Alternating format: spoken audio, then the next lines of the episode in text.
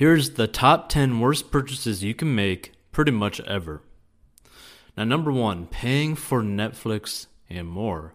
Now, just paying for Netflix so you can Netflix and chill is not really a bad thing. But paying for Netflix, Hulu, Disney+, Apple T V, Amazon, et cetera is a bad thing. Now, paying for all these different subscriptions will end up being more than what you were paying for your cable T V and other T V services like DirecTV. Not to mention the loss in time, the number one asset that you have to grow your wealth. Now, be aware that there is a cost for you to binge that new show. Number two, timeshares. You know the pitch. Listen to our ninety-minute presentation in exchange for a free weekend for two at our luxury resort. Now, if you take the bait and purchase a timeshare, you should turn as white as a ghost, like Casper. Why? Let's say that condo you get to enjoy for one week each year into perpetuity costs you twenty thousand dollars, which you could buy a pretty nice Rolex with that. If, however, that unit is sold fifty-one more times, accounting for the fifty-two weeks there are in a year, the sellers are placing its value at a little over a million dollars. twenty thousand dollars times fifty-two weeks equals a million dollars and forty thousand dollars. The real horror is your unit might truly be worth only two hundred thousand dollars, and that's before calculating yearly maintenance costs. Instead, try conservatively investing the money in a five-year C D at two point three five percent, barely basically beating inflation, leaving you a total of twenty-two thousand four hundred sixty-three dollars and eight cents after five years, which means even if you basically chose pretty much one of the worst investment avenues, which is a C D, you'll still come out ahead compared to a timeshare. That's a much shorter time horizon, and the money remains all yours rather than having it tied up for life in a condo you get to access one week out of the year. Now, that being said, I did say C Ds are probably one of the worst investments that you can make, but let's say that a person ended up passing away in your family and then leaving you with a bunch of money. Well, obviously, you would not be making that good of really any choice after that, especially if like they passed away maybe a week before, a month, or a couple months earlier.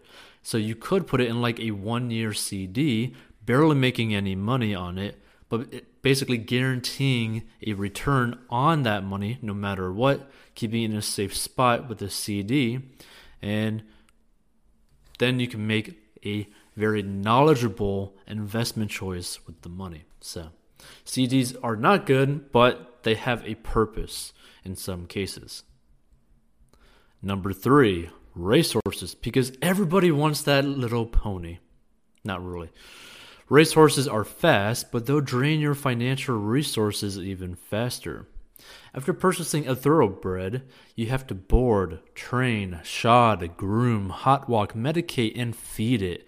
Not to mention find a jockey to ride it before your half-ton steed ever makes it onto the racetrack. That's about a sixty thousand dollars tab a year. One bloodstock agent, a seller of horses, estimated that for every for one hundred dollars you invest in a horse, expect to lose seventy-nine dollars. Yeah, that really ain't good. In other words, for every one hundred dollars you lay out, you're only going to see twenty-one dollars in return. You would be better off plunking your money down on the favorite in each race, which win about one of every three races.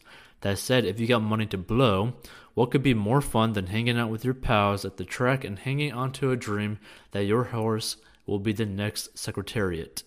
Instead, try putting your money in the stock market, which some critics say is another form of gambling, but the S and P index of five hundred stocks, however, has returned about eighteen percent over the last years.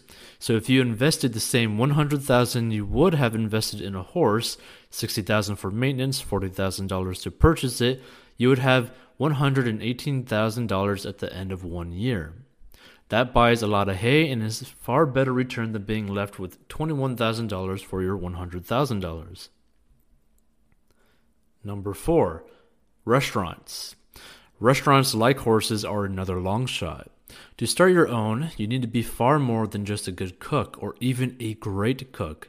In fact, cooking has little to do with restaurant success. You have to be able to manage and juggle all kinds of moving parts, including the lease, pricing, spoilage, the waitstaff, vendors, permits, location, marketing. There are probably more problems to worry about owning and running a successful restaurant than there are spices in your spice rack. The failure rate is so great that Gordon Ramsay made peeking into restaurant kitchens a worldwide television obsession for a dozen years. Which I gotta say, I love Kitchen Nightmares. I gotta love it. It's amazing.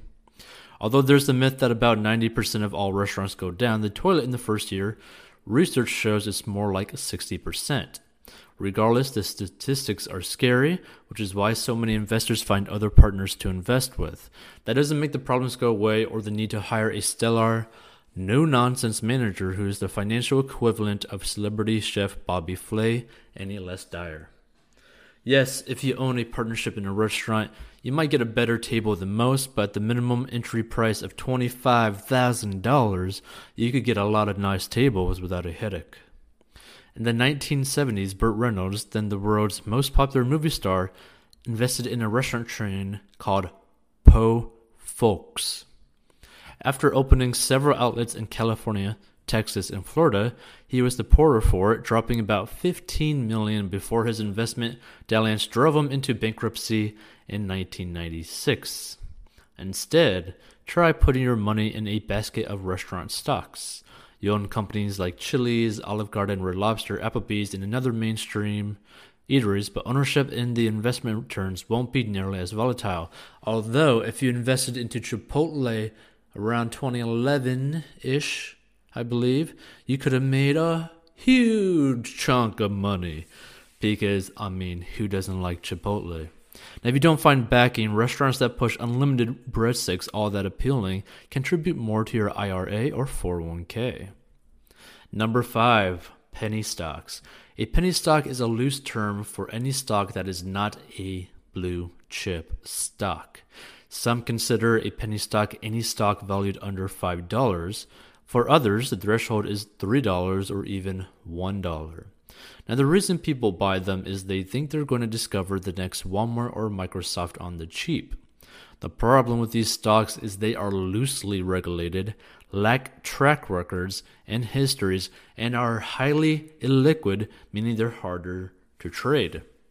Their promoters working in boiler room operations think like the Wolf of Wall Street, pump up the stocks before dumping them. This pump and dump strategy will often catch buyers holding a bag of worthless securities. Instead, try rolling up your pennies in those little brown coin wrappers and opening up a safe savings account. With today's low rates, your return will be minimal, but at least you won't be holding an empty bag for your troubles. But that being said, you can also find some high-interest savings account like Ally Bank. Number six, company stock. Now, what better way to express your loyalty to your company than purchasing its stock? But buyer beware. The fortunes or lack of them could take you on a wild ride. Look what happened to Aubrey McClendon, former chief executive of Chesapeake Energy Corporation, who tied up most of his personal fortune in his company's stock. That's one of the reasons he's no longer chairman, although he founded the company. In two thousand eight, McClendon was worth about three billion dollars based on his Chesapeake holdings, which traded at about sixty dollars a share in two thousand eight. As of twenty fourteen, Chesapeake was listed at about twenty-two dollars a share. It's estimated that McClendon's net worth took a two billion dollars bath, basically meaning he lost about two billion dollars. Instead, try investing in a portfolio of assets. This way you spread your wealth around. If any one sector gets whacked, another sector you own will probably move in the opposite direction. Take oil stocks, for example. There's a glut on the market currently, so if you own them exclusively, you would be hurting financially. But if you also owned airline stocks, that portion of your portfolio would be taken off because of low fuel prices, airlines' biggest expense, diversify. Obviously, this is not exactly the case at the time of this recording because of COVID nineteen completely destroying the airline industry right now.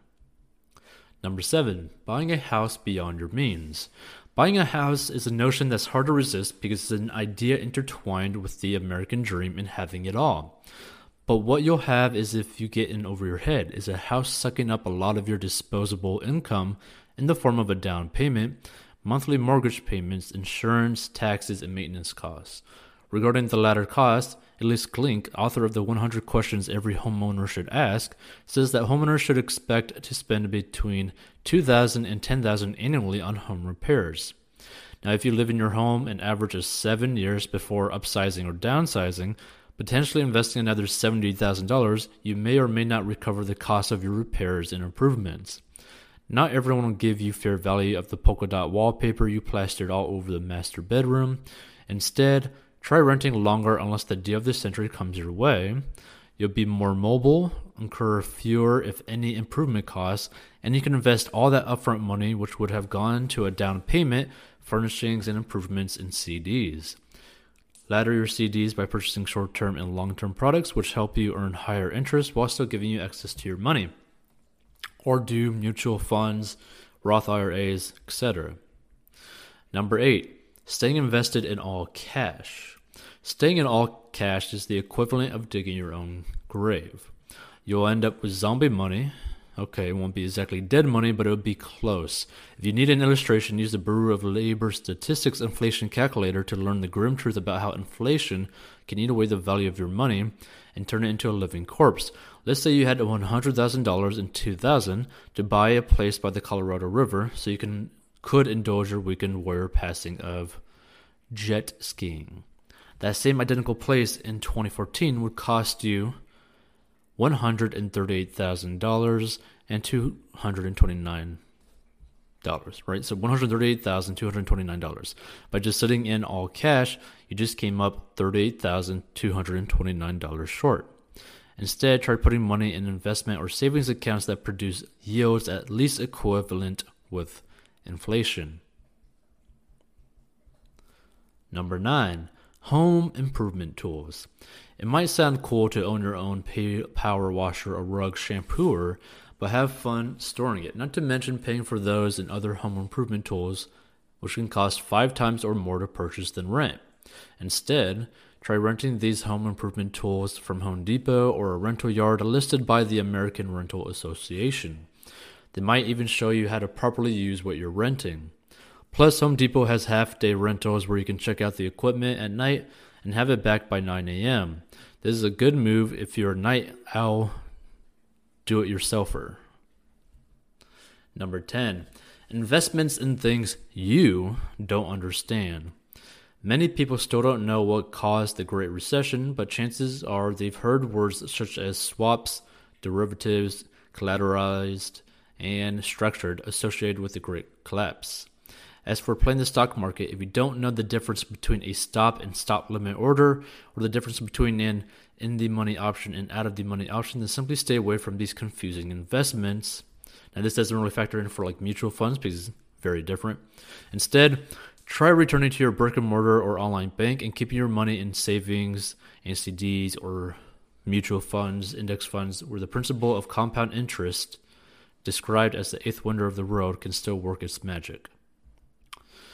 And if you want to learn more about personal finance and making money, check out the website forty inbox dot com and go watch another episode to learn more about money. And feel free to listen to this where podcasts are available.